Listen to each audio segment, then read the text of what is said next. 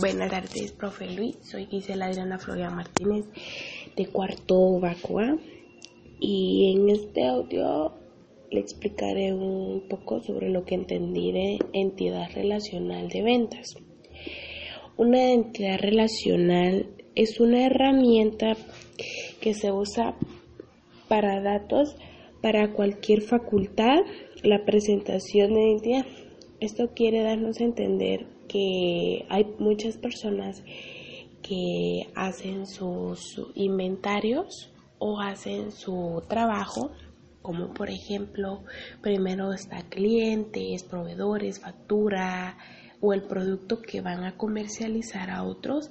Entonces, primero tienen que ver ellos qué clientes son, qué datos lleva el cliente, qué datos lleva el producto, qué datos lleva mm, la factura y qué datos lleva también el proveedor.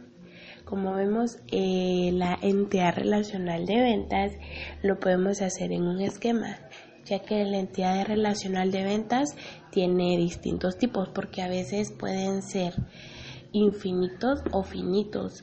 En algunos casos llega a ser n.n, 1.m y así. A veces cuando está así es cuando la, las cosas tienen algo en común, pero no todo. Cuando es, eh, son iguales los números y las letras es porque tiene tanta cosa en común. Lo que aprendí de esto fue que se nos hace más fácil hacer una, hacer una entidad relacional de ventas que estar cuadrando casi todo. Muchas gracias.